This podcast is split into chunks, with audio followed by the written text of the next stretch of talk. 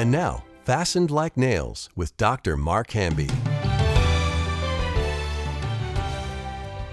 Good morning, Molly, Colin. We're going to continue in 1 Samuel 17 this morning, and we're going to continue our talk on friendship. But I want to make a little detour this morning and uh, look a little bit on the preparation of David going into the camp where um, Goliath is, you know, just Israel feels so defeated. Goliath is, you know, just berating them.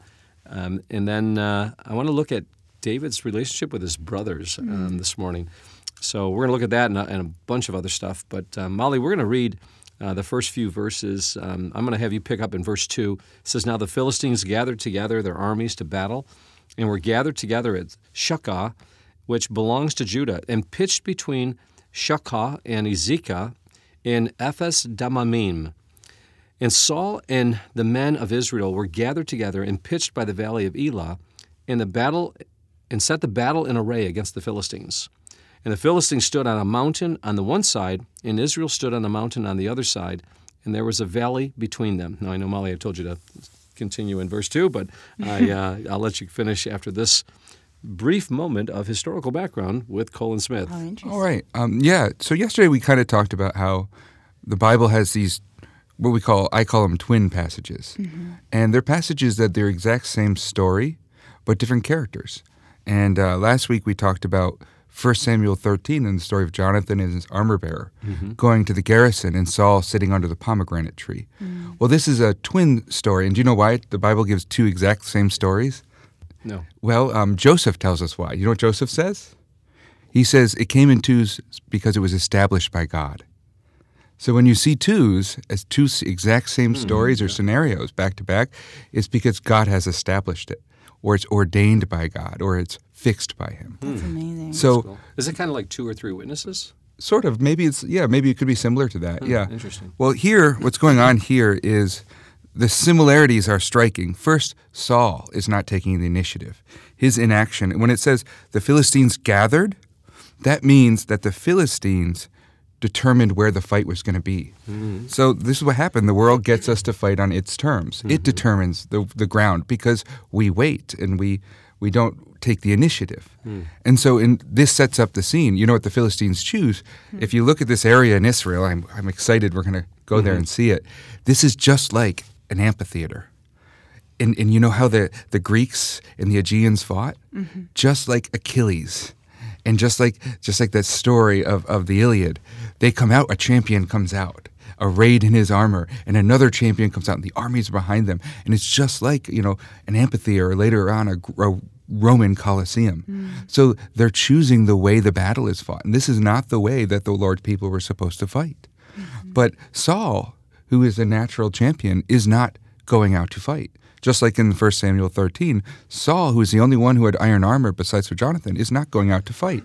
So you have to understand because of Saul's inactions, because they're letting the world dictate to them the terms on which they fight, the war is almost already lost. And they've already set the stage, drawn up in battle, and they're engaged in fighting a war the world's ways. What, what would be the way that a Christian would fight the battle? Well, Paul tells us we, we don't fight with tools, but Not with flesh and blood.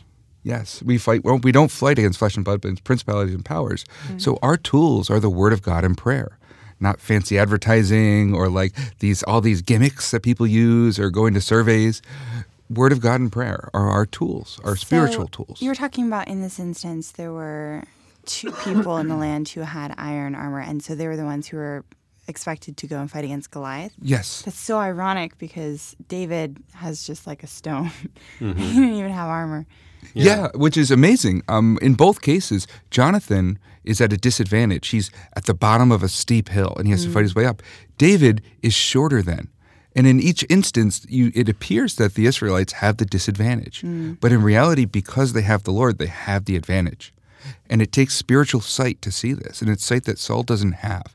It's insight that comes with faith. So I was thinking of the Apostle Paul. He writes that the weapons of our warfare are not carnal, not worldly, not the way the world sets it up, but mighty through God to the pulling down of strongholds, casting down imaginations and every high thing that exalts itself against the knowledge of God, and bringing into captivity every thought unto the obedience of Christ. So um, that that requires us to really know His Word.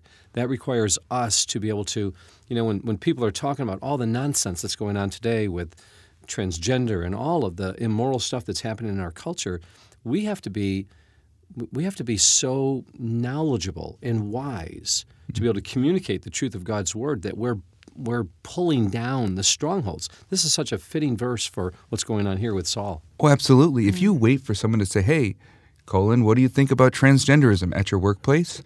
You've let them draw up the battle terms. If you've already invited them to church and you've already got a Christian testimony and you've already talked to them about God and Jesus and all the positive and and, and, and life changing truths that are just so pleasurable and enjoyable as a Christian, they're not going to ask you what you think about transgenderism. That's amazing because it causes us to, it requires us to be proactive in our Christian lives. You know, we were just thinking um, recently that we were going to go and visit every every house in uh, here in the village that we live in and hand out one of our books, Jessica's First Prayer, mm-hmm. which, by the way, Jessica, little advertisement, Jessica's First Prayer outsold the Alice in Wonderland 10 to 1 in 1867 and uh, became in, you know, a world internationally renowned um, story.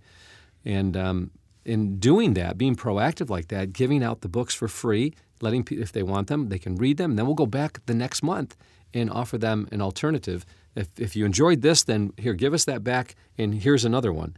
You know, now we're being proactive in, in visiting people, caring for them, especially the elderly. Mm. You know, they're shut in, and many of them didn't have anything to do during COVID. They were shut in, people didn't care for them. So now we have an opportunity to really go out and show that we care. And, and so I, I, I like that approach. We have to be proactive. Mm-hmm. You know, when, when I was first saved, this was in late 70s, our pastor – he made it a point. We were on evangelism on Wednesday night. So, no, oh, um, I take that back. It was Thursday night. So it was Sunday morning service. Sunday night, we had Bible study. Wednesday night, we had prayer meeting. And then on Thursday night, 7 o'clock, we were there for evangelism. And there was always about a group of seven to 10 of us that would show up. And, you know, I'm a young Christian and, you know, I didn't want to like knock on people's doors. You know, in fact, I'd get in front of a door and I'd knock it just real lightly, and I'd wait like three seconds. Well, ah, no one's home, and we'd walk away. I didn't want people to answer. You know, so. But then, as, as time went on, you became more courageous, and, and you started seeing people saved mm-hmm. and people baptized, and you're like, "Oh, this is we're we're going to go reach more people." Well, I think that's kind of like war. It's it's the older, more experienced warriors who are supposed to lead the way. Mm. And once you've had a victory or two of bat- in battle, you start to get a taste for it. Mm. And so, um, what we see here is that the most experienced leader of the army is refusing to take the initiative, mm. and that's that's where we're at. Okay. So in verse in verse um, three it says they're they're on a mountain, okay, and there's uh, in, in in verse four it says the champion Goliath he comes out um, of this camp, and his height is six cubits and a um, and a span, and and he had a helmet of brass on his head, and he was armed with a coat of mail. The weight of the coat was five thousand shekels of brass. Um, he had greaves of brass upon his legs. This guy's just, you know, he's got all this armor on and all this brass on. Can you imagine what he looked like? Uh, target of brass, a brass between his shoulders. His staff of his spear was like a weaver's beam, and his spear's head, 600 shekels of iron. Uh, sounds like very heavy and one bearing shield went before him. And he stood and cried to the armies. And of course, we know the story here. Um, he's he's mocking them and, and tells tells Israel, "Choose a man to come out against me, and if he be able to fight with me to kill me, then we'll be your servants. But if I prevail against him and kill him, then you'll be our servants and serve us." And the Philistines said, "I defy the armies of Israel this day. Give me the, give me a man that we might fight together." And I can't imagine Saul listening to all of this. You know, Saul's kind of like trembling, you know, in his tent. Um, how how humiliating. Mm. And now we come to David. Molly, verse 12. You want to read that? Uh, now David was the son of that Ephrathite of Bethlehem, Judah, whose name was Jesse, and who had eight sons. And the man was old, advanced in years, in the days of Saul. The three oldest sons of Jesse had gone to follow Saul to the battle. The names of his three sons who went to the battle were Eliab the firstborn, next to him Abinadab, and the third Shema. David was the youngest, and the three oldest followed Saul. But David occasionally went and returned from Saul to feed his father's sheep at Bethlehem. And the Philistine drew near and presented himself forty days, morning and evening. Then Jesse said to his son David, Take now for your brothers an ephah of this dried grain and these ten loaves, and run to your brothers at the camp, and carry these ten cheeses to the captain of their thousand, and see how your brothers fare, and bring back news of them. Okay, so this is this is important.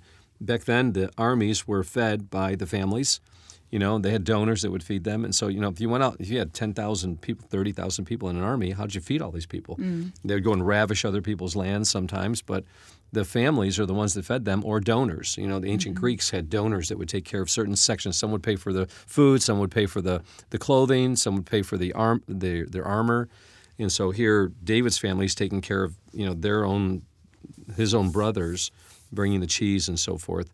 But I like verse 20. David rose up early in the morning and left the sheep with a keeper and took and went and Jesse had as Jesse had commanded him. And he came to a trench as the host was going forth to fight and shouted for the battle. Now this is interesting because notice it says that David left the sheep with a keeper. So David's his responsibility is to watch his father's sheep, but his father wants him to go out and and help, you know, feed his brothers. As they're probably quite famished. You know how much food is required. You know, every day you gotta you gotta eat, right? Mm-hmm. And so they're not finding any food out there. Where this, I've been here. There's no place they're gonna find, you know, 7-Eleven. You know, so this is this is their they're like, who's gonna where am I gonna get my next meal? And as he talked with them, behold, there came up the champion, the Philistine of Gath, Goliath by name, out of the armies of the Philistine, and spoke according to the same words. And David heard them. I like that. Remember the emphasis on hearing? Yes, yes. Explain that. Well, the um, the whole book of Samuel has a theme. Uh, the biggest theme, I think, is hear. The word Shamuel, which is Samuel's name, means to hear. If you think about Samuel, what happens? When does he when does he become a prophet? He hears, right? When he hears a little boy, he hears God speaking. Hmm. And so the whole theme of the book of Samuel is to hear and obey, which are synonymous. And you have characters that hear and obey, like Samuel hmm. and David, and you have characters that hear and don't obey, like say Eli, Saul. Hmm. And so you, you see this difference. So th- there's this theme of hearing. And in this particular part, um, Goliath comes out at a very particular time. He comes out at a time for morning prayers. And what, what is the morning prayer of all of Israel? The Shema, to hear. Hmm, so they're O supposed to hear, Hear, O Israel, your Lord God is one. Instead, they're hearing Goliath. He's hmm. taking up the space that God is supposed to occupy. Once again, they're letting the world take up the space God is supposed to occupy and dictate them to battle. Boy, that happens to all of us, doesn't it? Things that we listen to takes up the space of what God wants to occupy in our And you, lives. and you know what they put in the place? In place of God's hero Israel, the Lord God is one, and of reassurance, strength, you're the covenant people of God, they replace it with doubt, fear, questioning their identity, questioning their God. All what the world does. It takes up space in our mind and replaces it with questioning. You know, that happens a lot with our music today, the things that we listen to, the films that we watch. All of that replaces what God wants to occupy in our hearts and our lives with those types of thoughts from you know, from sexual thoughts to thoughts of do- violence. You know, the, the violence that people are watching today, it makes them not want to be peacemakers. You know, we're, we're replacing what God wants. I was I was reading in in, in um, James, you know, the wisdom from above is first pure, peaceable, gentle, easy to be entreated, full of good works. And the peace, you know, it, it's it, we're to be peacemakers, we have to have God's word occupy us to kind of guide us in the direction we need to go on a daily basis. Oh, absolutely. And, and lust is just simply not believing that God is good. He's, he's not good enough for you, and you're trying to replace what He's mm. given you with what you think you need. So the same thing is true with anger and fear and doubt. So the world's plan is replacement. But God also has a plan of replacement. He takes away that fear, He takes away that doubt, and He replaces it with an identity, with confidence. Hmm. That's where that verse comes in bring into captivity every thought unto the obedience of Christ. Mm-hmm. Yeah, we have to bring all of our thoughts, we have to take our thoughts captive hmm. uh, so that Christ can be all in all in us. Yep. We think like he does. Oh, absolutely. And the world, the world is trying to influence us. Goliath is influencing them. He's winning the war before the war is even fought by convincing them that the war is lost. That is so amazing in our culture today. That's that's what's happening in our churches, in our schools. Um, we are being convinced through the world system, through through what Hollywood is producing, through what music is producing. We're being convinced subtly to buy into you know their worldview. You know, that God isn't good, that God doesn't keep his promises, that God doesn't work all things together for good, and that the suffering that you're going through, you know, who is this loving God that allows these things to happen rather than realizing and seeing that God allows these things so that he might give us his unquenchable love, you know, and uh, experience that. Hmm. Okay, this is this is we're going to end here. We're going to go to this part here. So, so Israel is verses 22 to 26. Um, Goliath has been, you know, just reproaching Israel. And uh, the men of Israel, David comes on the scene with his loaves of bread and, and um, cheese. And David spoke to the men in verse 26 that stood by him, saying, What shall be done to the man that kills the Philistine? I like David's first question. I like this. David comes on the scene and is like, Okay, so what happens if someone kills this guy? You know, and, mm. and, uh, and and takes away the reproach from Israel. For who is, I love this, Colin mentioned this yesterday, for who is this uncircumcised Philistine that he should defy the armies of the living God? Yep. Colin? Absolutely. He's, he's just like Jonathan in the garrison. Who are these uncircumcised Philistines? Mm. He's looking at his identity. Goliath is trying to get them to doubt their identity and to doubt their God. He says, Who is this? This guy's uncircumcised. He, he doesn't have the Lord as his God. He doesn't have this promise that this land is his. He's mm. standing on land that was promised to us, and the promise is backed by God. Mm. And who is he to defy God? Mm.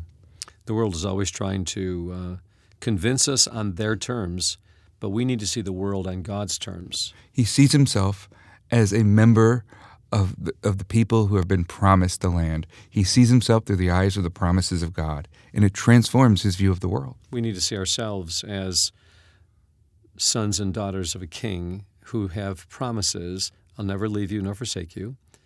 I'll work all things together for good. Test me, I'll open up the storehouse of heaven to you.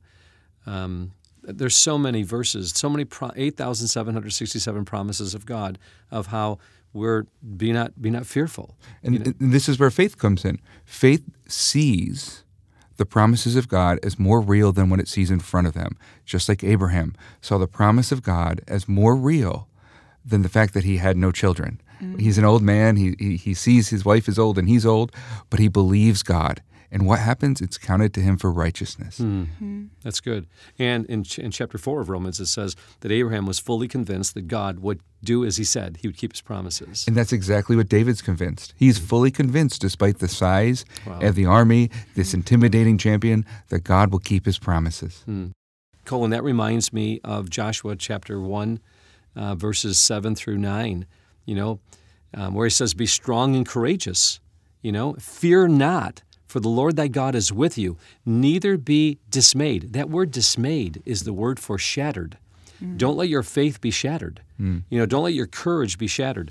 You know, when I was, I was studying this word, this idea of, of being shattered, it's a person who just kind of falls apart. They um, they they can't they, they they crawl into a hole. They have to build walls. They don't want to be hurt anymore. Mm. Okay, so they've lost the they, they've lost their identity. They've lost their promises of God, that God isn't really going to be with them. Because that's what Joshua 1 is all about, right? Yeah. This book of the law will not depart out of my mouth. Notice how it starts the book of the law not departing out of my mouth. So we have to rehearse the word mm-hmm. of God to know it, okay? This book of the law will not depart out of my mouth, but I'll meditate on it day and night, that I may observe to do according to all that is written therein, and then I'll make my way prosperous, and then I shall find good success.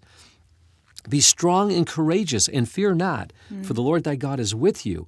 Neither be dismayed. This word shattered, right? And it's a, it's a person who has his faith shattered, it falls apart. And when I was studying it, it I came upon this story about a woman. She was 33 years old. She was in Los Angeles. She fell, and she um, um, she put her arm down to to break her fall, and she broke her arm. Brought her to the hospital, they did x rays. Her bones inside her arm were shattered. Mm. Okay? And the doctor said this to her First question Have you been suffering severe depression? And she says, For several years now. Total depression. Mm-hmm. Been on medication for it, et cetera, et cetera. And he said to her, He goes, Depression actually hollows out the bones, hmm. it makes the bones brittle. and I'm, I was thinking this idea of shattered. That that's what happens to us, not only in a physical sense, but in a spiritual sense. We can no, we're, we're no longer able to stand strong in the day of the battle when things are coming against you. But notice how Joshua dealt with this. This book of the law will not depart out of my mouth. I'll meditate on it day and night. And by the way, that that's God only requires us to study the Bible twice a day. Day and day and night. Yeah, I know. Okay, it's a terrible joke. I'm sorry. okay, let's keep going here.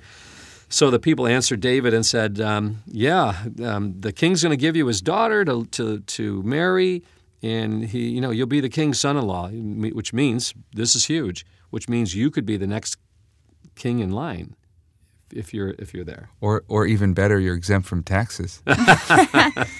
Okay, As an American, that's the one I want. okay, verse 28 and 29. We're going to end here, and we're going to get you to go to class. You got some students waiting for you. And it says, And Eliab, his eldest brother, heard when he spake unto the men. Now, this is David saying, like, well, who is this uncircumcised Philistine? And, you know, who, who is he to dare defy the, the army of Israel? And, mm-hmm. and they're listening to this kid. David's just a kid, right? Talk about convicting. That would be very kind of humiliating Yeah. to hear from your sibling. Yeah, exactly. So, so here, here we go. I like this. Eliab, the eldest brother.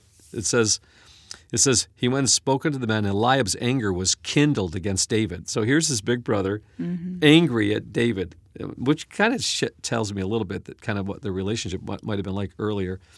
He says, "Why did you come?" I'm going to do it in my own version. You ready? Mm-hmm. Why'd you come here, you little punk? And who's taking care of the sheep? You know, so Yeah. kind of a slap in the face, too. He was bringing them food. I, I know. Well, also, too, notice it says he heard when he heard this. Why wasn't he angered when he heard Goliath? He's angered when he hears his brother. Oh, man. Oh, that's good. He's angry at the wrong thing. Colin always sees these amazing Yeah. things. That's so cool. Okay, the next next line, Molly, um, uh, read it in your version. I'm going to read it in mine. Right after he says, "Who who left the sheep in the wilderness?" I know your pride and the insolence of your heart, for you have come down to see the battle. This this you haven't really come to feed us. You just come to see what's going on. You're so prideful, David. so so here's David being you know humiliated, right? Mm-hmm. And David's like, "No, I'm really listening to this giant." You know, making you guys afraid. Well, I'm not afraid. You know, mm. and, and that only makes his brother more angry. Mm-hmm. And David said, I love this. Read it in your version, Molly, verse 29. What have I done now? Can you just picture it? So something about the history of these two. Yeah, this must have been going on a lot. I don't think they liked each other. no. Yeah. What, what have I done now? What's your, what does it say next? Is there not a cause? Is there not a cause? What does that mean? Colin's raising his eyebrows. Isn't that like talking about like, is there not a reason why I'm here, which was for the food, or is it something else? Or is not a cause for me talking? um, Or is there a cause for you to be angry? Yeah. um, I think David's actually saying here, like, um, excuse me, bigger brother, but um, there's a giant up there.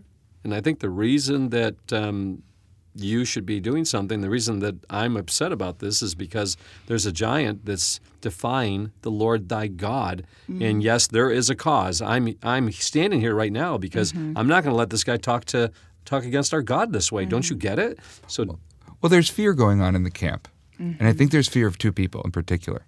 So, so what I'm noticing in this is that David sees things from his perspective, and his brother sees them from his. Mm-hmm. So David, being, I think he's not being a kid here. I think he's being a brilliant military tactician. Mm. And what I mean is, he's thinking logistically, why am I bringing you supplies? Why have they dried up? Mm. This war should be over. The leaders should have already sealed this war. This should be done.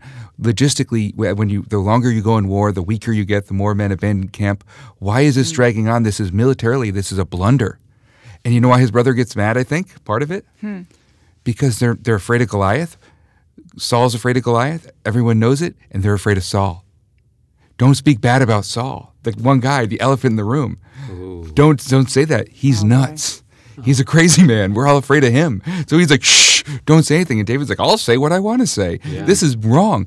David is already anointed king. He's mm-hmm. acting like a king. You know, it's interesting. In verse 30, it says, after he tells his brother, hey, like, don't you see the reason that mm-hmm. we're in this situation? I, there's a cause here. The cause is someone needs to shut this this giant up, you know? But, but could you imagine telling the anointed king of Israel, Why are you here, you troublemaker? His brother is literally saying that to the anointed king of Israel, and he knows he's anointed because he was passed over, which might be a little bit of why he's oh, salty. interesting. His older brother Yeah. got passed over In- from having the oil poured on him by Samuel. In the previous uh-huh. passage, because his heart was not right. Oh, Ooh. that's Oh, crazy. Interesting. A little bit of jealousy going Yeah, on. and a little bit of fear of Saul, a little bit of you're trying, a little bit of anger, maybe mm-hmm. resentment at being passed over. Mm-hmm. So look at look at verse 30. I like this. As soon as David has this kind of like argument with his older brother, he turns, it says, verse 30. he turns from his older brother and he starts speaking the same words to another person. Like, what's going on here? Why are you and it says this, and the people answered him again after the former manner. Like, this is what you'll get to the, this is what the man will get, whoever defeats Goliath. Mm. And when the words were heard, verse 31, which David spoke, they rehearsed them before Saul, and he sent for him. And David said to Saul, Let no man's heart fail because of him. Thy servant will go and fight this this Philistine. I like this. And Saul says, um, "You're just a kid. you know, you're you're a kid. Goliath's been a man of war from his youth." And David said to Saul, "Thy servant kept his father's sheep, and there came a lion and a bear and took a lamb out of the flock." And I went out after him and smote him and delivered him out of his mouth. And I like this. Guys, ready for this? Yeah. He, it says, after he did this with the lion and the bear, he took the lamb out of the mouth of the lion and the bear, and then it came up and rose up against David. So, David, this was like a fight. He gets the mm-hmm. lamb out of the mouth, and then the animal goes and attacks David after David's got the lamb in his hands, Oh, wow. in his arms. And it says, and then to picture this, David's got the lamb, puts the lamb down. It says, then I caught the lion and the, and the bear by the beard, and I smote him. David must have had a knife, and he smote him. So David's he's just he he knows his responsibility. By the way, when you don't bring back an animal that you're watching, mm-hmm. you have to pay back fourfold. You know, so David's fulfilling his responsibilities. Mm. One of the greatest preparations of becoming a king is to fulfill your responsibilities when you're young. The little things in life are important. David's watching these sheep. By the way, that was not the easiest job. He's out in the cold in the wilderness at night. You know, it, he's got no one to fellowship with. Super lonely. Yeah, but guess what he's doing while he's out there? He's throwing stones and hitting the tin can on the fence post. he's using his sling. He's becoming highly skilled. He's putting sheep wool together in, in strands of three and making instruments. He's, he plays instruments. He's writing music. He's writing poetry. David's not just dwindle, dwindling his time doing nothing. He's doing something all the time, and as a result of his amazing preparation, he's a musician, he's a poet, he's a songwriter, he's a marksman. Um, David he's had time to, with amazing prayers with God, and he's seen God deliver him in situations that he never could have been mm-hmm. prepared with before. A lion and a bear, and that those times in the wilderness that he had those experiences, he's like, "Whoa, this is a real God," you know. And God prepared him for this day to meet Goliath. Hmm. Amen. So let's just end here, guys. It says, verse 37 And David said, Moreover, the Lord that delivered me out of the paw of the lion and paw of the bear, he will deliver me out of the hand of the Philistines. We have to have previous experiences where God is real in our lives, where um, young people are, and this is a great opportunity here at Lamplighter. You know, they get to experience this now. You know, answers to prayer on a daily basis. Is my God real? Is he with me? Those preparations will prepare you for what God's called you to do in the future. Um, Saul armed David with his armor, and then once again, what is he doing? Well, Saul is trying to get David to fight the ways of the world with the tools of the world, the ways of the world. You know, it's interesting. Saul even questions David's identity. He says, You're a lad. Um, now, in the previous passage, it said he was a mighty man of war. But what he means is, compared to him, you're a lad. Mm. So Saul is looking and comparing, and that's where he's getting his view of the world. David is looking at God's promises and getting his view of himself. Mm. So, Whoa. and the interesting thing too is so cool. the anointed king of Israel, the two anointed kings of Israel, only one of them's asking the right questions. One's asking the wrong question Who are you compared to this guy? What are you going to do? The other one's asking, Who is this guy compared to God? Whoa. okay, we're going to end this on this that note. That is an amazing statement. Yeah. Wow, Colin, thank you so much. That was that was a powerful ending.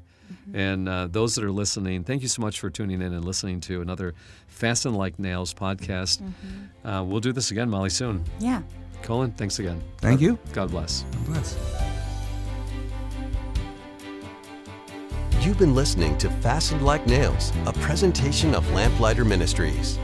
Our mission is to make ready a people prepared for the Lord by building Christ like character, one story at a time. To learn more about our family collection of rare books, dramatic audios, or guild programs, visit lamplighter.net. To hear more podcasts, search for Fastened Like Nails wherever you listen to podcasts. You have a question you would like to submit for the Lamplighter team, visit lamplighter.net slash podcast and fill out the form. That's lamplighter.net slash podcast.